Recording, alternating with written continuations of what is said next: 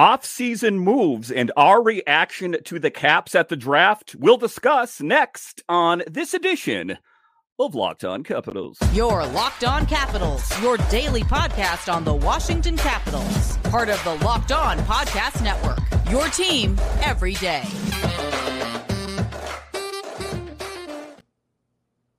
Well, hello and welcome into this edition of Locked On Capitals.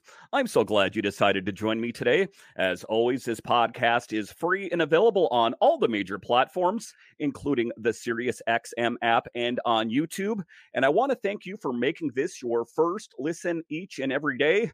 My name is Dan Holme. You can find me on Twitter. It's at DanCaps218. You can find the show on Twitter. It's at Locked On Caps. And one of the ways that you can help the show the most is to head on over to YouTube, type in Locked On Capitals, and hit subscribe. In today's episode of Locked On Capitals, we give our reaction to the Caps at the development camp. There were some names that really stood out. Who are those players? Later in the show, we will talk about the Caps offseason moves and what moves need to take place between now and the start of the season. But just to get going here, we will talk about the reaction to the draft. And in today's episode, I have Keith Leonard of RotoWire. He covers the Capitals uh, for RotoWire. Keith, welcome to the show. Thanks so much for having me, Dan. It's great to be here. It's great to have you here. So, we're kind of just talking about the draft here and uh, what happened. There was a lot of talk out there. Is there the possibility that Matvei Michkov could end up coming to the Capitals? Uh, the, you know, it seemed like the Capitals were laser focused on getting him at the draft. As it turned out, it sounds like he doesn't didn't even want to come to the Capitals, according to the article that I read by Sammi Silber. So the Capitals ended up signing Ryan Leonard. And I want to be clear here. I don't think that Leonard is a consolation prize, but Keith, what was your reaction to the Capitals selecting uh, Leonard at number eight overall? Well, uh, in the interest of full disclosure, my first reaction was I am so very happy that a Leonard was drafted by the Washington Capitals. I had hoped it would be me for a long time, but given that I'm 38 and I can't skate, the chances of that were vanishingly thin. So if it's not me, I'm really glad that it was Ryan Leonard, who is a terrific kid and a really good hockey player. Um, you know, like you, I, I sort of thought that it's easy to indulge the, the fantasy that Michkov was somehow going to slide to the Caps all the way at eight. I uh, wasn't sure that was a realistic possibility, just given how much offensive upside the guy has and how many teams above the Capitals really needed a player like that. But to it, it speaks to the depth and quality of this draft when you can land a player of Ryan Leonard's caliber with the eighth pick. And I, I agree with you. This is not a consolation prize. This is a really good player who's going to be a foundation for this team for a very long time. He has a projectable frame. He is industrious at both ends of the ice. He fits in well on an offensive line with skilled players. He showed that by being one third of an absolutely dominant U.S. national development team, first line with fellow first rounders Will Smith and Gabriel Perreault. And you could see it instantly in his discussions with the media following that he has just an, a really great personality and one that I think is going to fit in really well with the Caps. Um, and the skill set is quite tantalizing. Um, I'm part of me wonders if the Caps would have gone a different direction. Uh, like you, and with the locked on mock draft, I thought Zach Benson, a player like that, was going to be more what they had in mind. Just because when you look at the organizational depth chart and the prospect pool for the team, one thing that stands out is that there isn't a lot in the way of young players with really elite game breaking offensive upside. And with the eighth overall pick, I thought the Capitals might be inclined to go that direction and and maybe take a player who's got a bit more of that offensive upside moving forward. But um, Ryan Leonard's uh, skill set is really hard to pass up, um, especially after watching the playoffs this year and the kind of impact that Matthew Tkachuk had with the Florida Panthers. Um, and I think Ryan Leonard plays a very similar kind of game where he can impact the he can impact things with his offensive ability, but also by throwing out a good hit and separating players from the puck and just generally being difficult to play against. So um, one could make the argument that the Capitals may have played it a tad safe with the eighth pick but there's no debate that this is a quality player who should be a, a really key foundation block for this team moving forward, especially once they get past the Alex Ovechkin era in the next couple of seasons. And that is one of the things that uh, the Capitals are going to have to prepare for is the future. We know that Alex Ovechkin has about three years left on his contract, and that you bring up the fact of Tkachuk. You know, when I saw him, one of the things that they had said during when he was um, getting selected was that he has muscles on his face, and he kind of reminded me of Tom Wilson. If you remember when Tom Wilson first came to the league. He had the big frame, but he kind of grew into it. Uh, but he compared himself a little bit more, like you said, to Matthew Tkachuk, Zach Hyman, Alex Tuch. And he also likes the quick and shifty way that Matthews play. He scored 60 goals during the 21 22 season. So if the Capitals at any point could get 60 goals uh, from Leonard, I think they would have hit it out of the park. That has to be uh, kind of music to your ears as well, if those are the kind of players that he looks up to. Yeah, those are good players to emulate. And mm-hmm. uh, I mean, we, he's still, you know, he's 18 years old. It's difficult to tell right now exactly where his offensive ceiling will be at the NHL level. But um, I, I, have no doubt that he has the ability to produce enough offensively to be a solid top six contributor. And, and you brought up Tom Wilson. I actually, you know, Tom Wilson had, as you said, a, a much more, you know, projectable frame in his draft year. I don't, you know, Ryan Leonard is by no means a small guy, but I think Ryan Leonard is, is actually a bit further ahead in his offensive development than Tom Wilson was at his age. And um, I, I think it's a good indication that they're going to let him go to college. He'll be able to play against older competition. Um, he'll also be able to play with his teammate Will Smith at, at Boston College for the coming season. And I think this will only help his development. I Tom Wilson has been a great player for the Washington Capitals, but in the first year or two of his career, it wasn't clear he was going to have that kind of impact because I think they they may have rushed him a bit too quickly because they were drawn to his, you know, NHL size and his brawn. But um, Ryan Leonard, I, I think, could end up being more impactful than Tom Wilson offensively if his development continues to track. I'm not expecting the same degree of, um, you know, physical game, maybe not quite the same to prowess as a hitter. Hopefully, he doesn't get into nearly the same degree of mm. penalty trouble that Tom Wilson did for a long time. But uh, this is uh, I, this is a very very good pick. It, it's I think it's safe that to say that Ryan Leonard will make an impact at the NHL level. Is he a bona fide, you know, 40 goal top six winger? I'm not sure. I, I hope so. But at the very least, he's a foundational player. And I, I think very much captain material down the line. Yeah, that's kind of my assessment. And I think that ultimately Tom Wilson will be the captain of this team when uh, Alex Ovechkin hangs up the skates. And it's kind of exciting to think about someone like Wilson and Leonard on the same team. So the other big pick uh, uh, would be uh, Cristall uh, next here. And some wondered why he ended up going in the second round, 40th overall. Um, and everything that I've read about him is that some people are kind of, you know, had reservations based on his size and that he didn't get quite the production in some of the playoff games. But I ultimately think the Capitals got a steal uh, by getting Andrew Cristall. The fact that he was available in the second round, uh, Connor Bedard said he is one of the smartest players he has ever played with. That is quite the accolade by a guy that went number one in this year's draft. Talk to me about Andrew Cristall and what your thoughts are on him. So, as I indicated before, I may have had part of me wonders about the road not taken with uh, maybe you know the Cap selecting a more offensively a gifted player and with the eighth pick. Those concerns completely evaporated when the Capitals selected Andrew Cristall in the second round. Uh, count me among those who are surprised that he slid that far. It's a little surprising. It's pretty surprising to me that 31 NHL teams passed on him, some of them more than once. Um, I, in my own mock, had him, I didn't have him getting past Toronto at 28. That's as, as far as I thought he was going to slide. Um, I think this is a potential steal as well. Cristall has an incredibly high hockey IQ. His point per game totals in the WHL were only to Connor Bedard, and he did miss time with an injury. Um, he has incredible hands and puck handling skills and just the ability to execute really complicated passing plays um, that you just don't it's it's a trait that you don't see all that much in a player that young there are some legitimate deficiencies to his game and to his credit he is quite open and honest about those. He does need some work in his defensive acumen. His skating has some mechanical issues that certainly need refinement.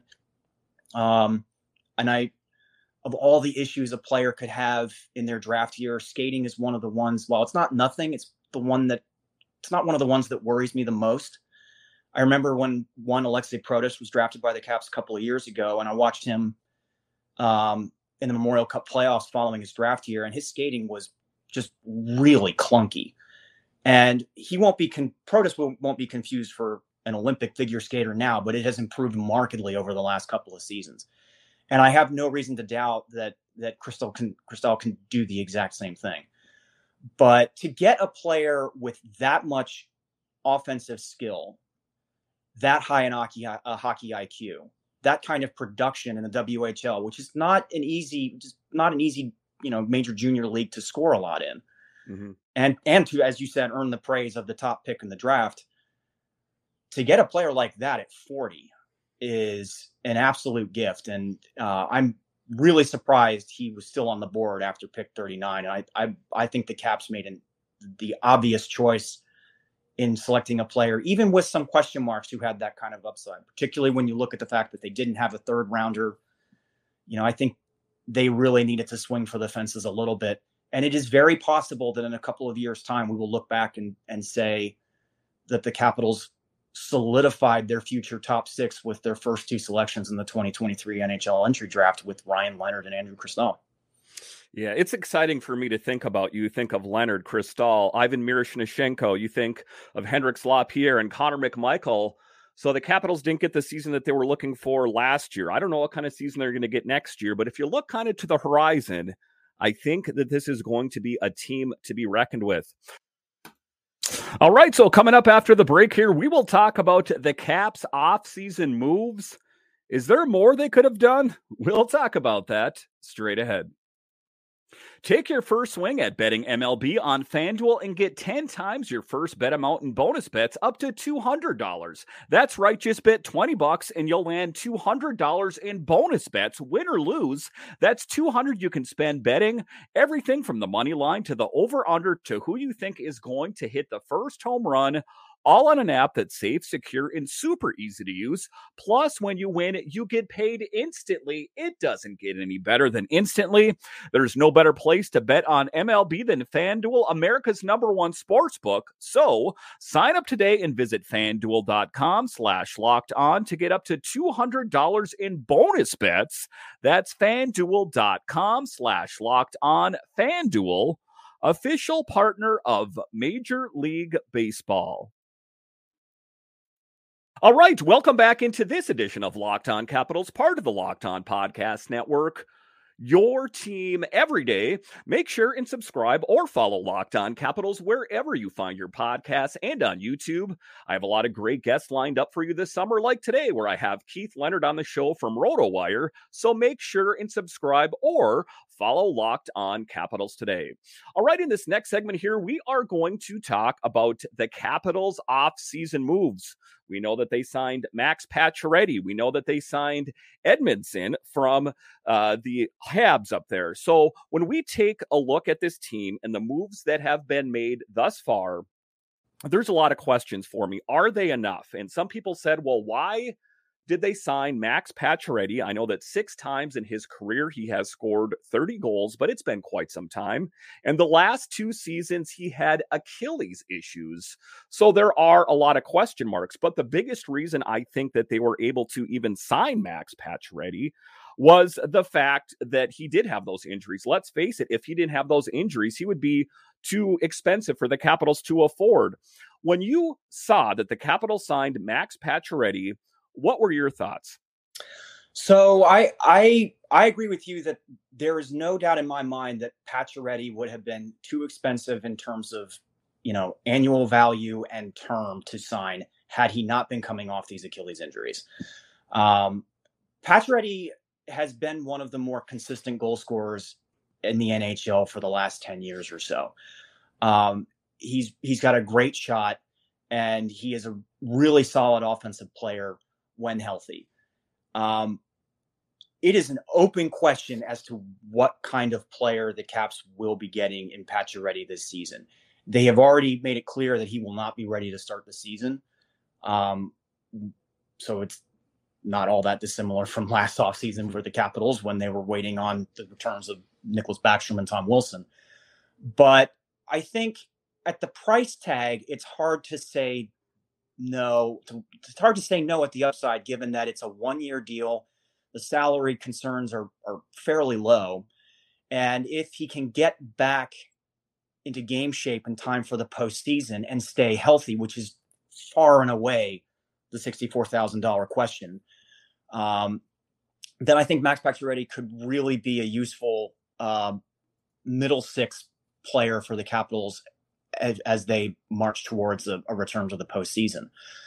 But uh, Achilles injuries and players and NHL players have a very checkered history, um, and I'm I'm hopeful that he's re- that he's recovered. The Capitals indicated that they took a long look at his medical file and didn't didn't see anything alarming. Um, Pacioretty himself says he's on track, so we will we can only see. But this sort of fits a pattern with with the Capitals, and I mean you can even see it in their in some of their drafting recently, where they're they're willing to take a bit of a risk on guys with some injury history. Um, most notably, this um, Miroshnichenko and, and Lapierre in their draft here. This is the Capitals are not a team that are afraid of injuries if they think the payoff is worth it. We can only hope that that the payoff with Pacioretty is worth it. But it's hard to, it's hard to quibble with with the player um, given how little financial risk there is. Uh, really, I'm you know one could make the argument that maybe they should have tried to extend Conor Sheary, who's healthy and fits in well. Um, you know, we already there's a known commodity and, and know and know that player pretty well. But um, I, I have I'm confident that the team has done their diligence and and hopeful that Pacioretty continues to make progress in his rehab and I think we'll see later in the fall once he starts nearing a return what kind of player he's going to look like. But I it, I think it's a pretty pretty low risk signing with potentially you know medium to high rewards if if he can really get this these Achilles injuries behind him. Yeah, so they got him for two million dollars, and then two million if he meets certain incentives. And I think the biggest reason that they took the risk on Pacioretty is they didn't want to risk another season of you know the team getting all their goal scoring from Alex Ovechkin. Uh, you take a look at Tom Wilson, who missed a good chunk of last season. He was in the top three in goals the year before, and suffices to say, Evgeny Kuznetsov didn't get the season that he was looking for either. So the other big player that they uh, got during free agency was Edmundson. And the big part about that for me was it was a $3.5 million deal, but they retained 50% of his salary, what is being revered as a rugged defenseman, a little bit of snarl to his game, six foot five, 221 pounds, a big guy, uh, a guy that can, you know, really kind of throw his weight around. Uh, there are some concerns about him as well as he had back issues. Talk to me about Edmundson. We know that the Capitals blue line faced quite a bit of injury last season. I think they were just looking for an insurance policy at the end of the day. What were your thoughts on Edmundson? I'm I'm thinking the same thing. Um, you, you, know, you said big acquisition, and that you know quite literal in this case. You know, Edmundson is, is has a hulking frame, uses it very effectively to clear players out in front of the net. Plays a very simple, steady game from the back end. Will ha, does not have the kind of offense that makes you that that jumps out at you. But I think the Capitals are pretty clear eyed about that. And I do think that they are looking for veteran depth along the blue line um, not wanting to take any chances on on injuries next year, like the, the way that the last season was was just plagued by it. Um, the only thing about the Edmundson trade that really makes me raise an eyebrow is that at first glance, this doesn't really track with the philosophy that was coming out of the front office right after the season ended, which is what we were hearing a lot of. We want to get younger and and sort of integrate our youth into the lineup a bit more. And to me, when I heard that, I heard that as a clear signal that Alex Alexeyev was going to get a regular role next season. Right. And I'm wondering if that's still the case, given that they paid a third round pick to get Joel Edmonds, Edmundson from Montreal. I, I, think they they had to pay the third to get Montreal to eat enough salary to make it worth it. Um, but I'm my I, I think ideally Edmundson is a veteran presence who serves well as a you know a sixth or seventh defenseman.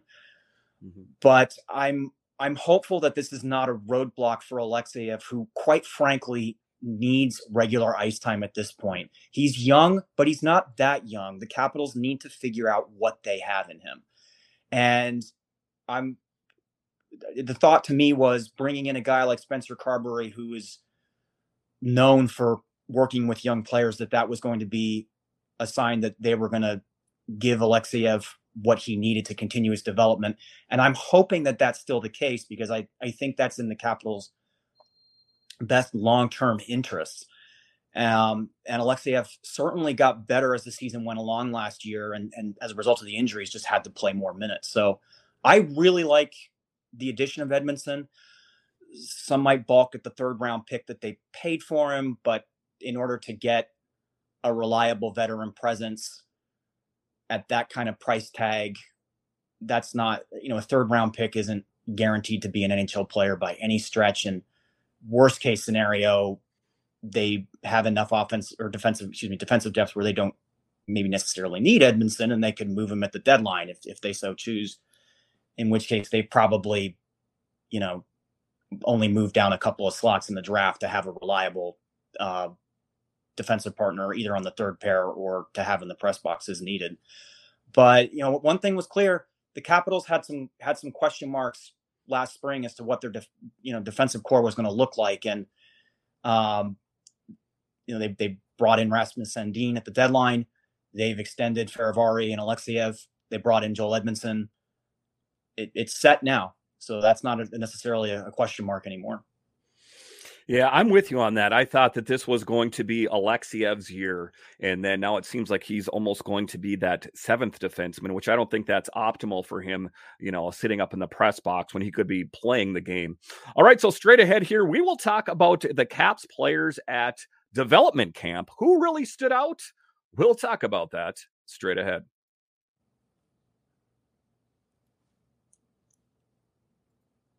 All right, welcome back into this edition of Locked On Capitals, part of the Locked On Podcast Network. Your team every day. So, development camp wasn't too long ago, and we actually got to see the two uh, top draft picks. We got to see Leonard and Cristall amongst the other draft picks and a lot of the other younger players at development camp. But it is interested to hear more and more of the feedback that I heard from camp about Leonard, whose shot was so hard that it almost broke or did break one of the goalie's gloves. Um, as you observed, um, development camp, you know, either you were there or you saw the videos online or read about it. Who really stood out to you? For me, I thought that Leonard really stood out. I think that he is as advertised. I also was impressed by Ivan Miroshnichenko and Alexander Suzdalev. Uh, talk to me a little bit about development camp and who do you think is poised to take the next step? Well, I, I think you rattled all the names you you uh, indicated are the ones that really stood out the most. Um, I actually I want to lead off with um, for one obvious reason, which is that uh, a year ago, this young man's life was in a very different place. He's recovering from non-Hodgkin's lymphoma, um, and that clearly had taken a toll on him physically. Um, and he, when he arrived at rookie camp, he looked like a different guy. He looked like he had, he looked, just looked much better. He had gained back a lot of the weight that he had lost. And when you see him on the ice, he just, he looks like the, the sort of burly, impressive hockey player that they drafted last year.